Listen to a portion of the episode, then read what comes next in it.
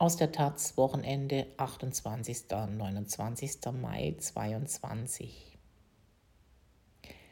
Weggesperrte Freigeister. Bettina Wilpert erzählt in Herumtreiberinnen von Frauen, die sich ihrer Gegenwart nicht beugen und dafür teuer bezahlen müssen. Von Thomas Humitsch.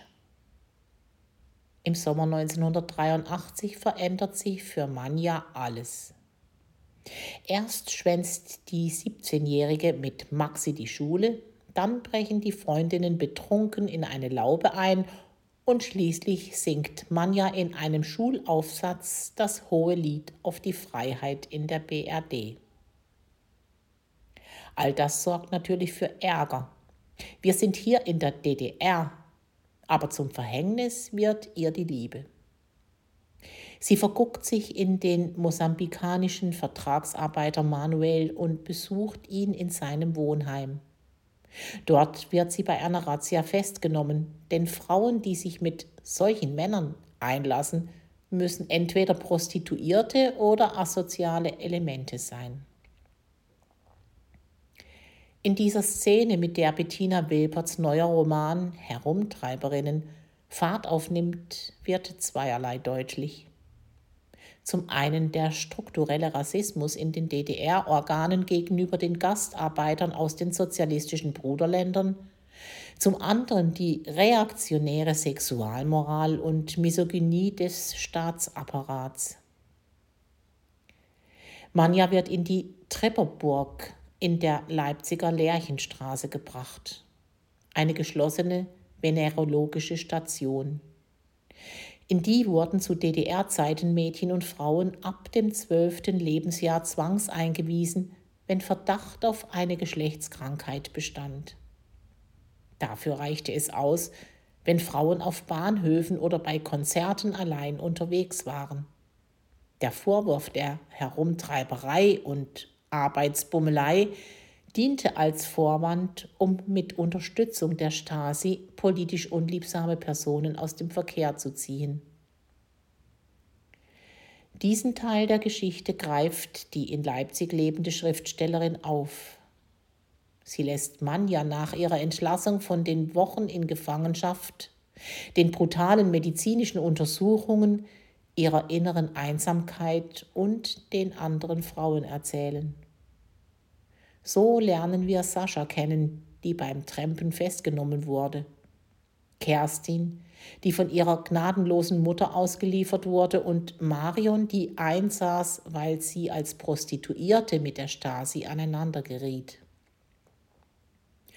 Über die Freiheit und körperliche Selbstbestimmung dieser Frauen verfügte Stationsleiter Höcks, vor dem sie sich ebenso in Acht nehmen mussten wie vor Kurbel Doris und ihren groben Leibesvisitationen. Ihre Brutalität wird auf die Frauen übergreifen, sodass auch Manja nicht frei von Schuld bleibt. Schon in ihrem Debüt Nichts, was uns passiert, ging Bettina Wilpert dahin, wo es weh tut. In dem Roman beschrieb sie die Folgen eines One-Night-Stands, den Anna als Vergewaltigung und Jonas als einvernehmliches Miteinander erlebte.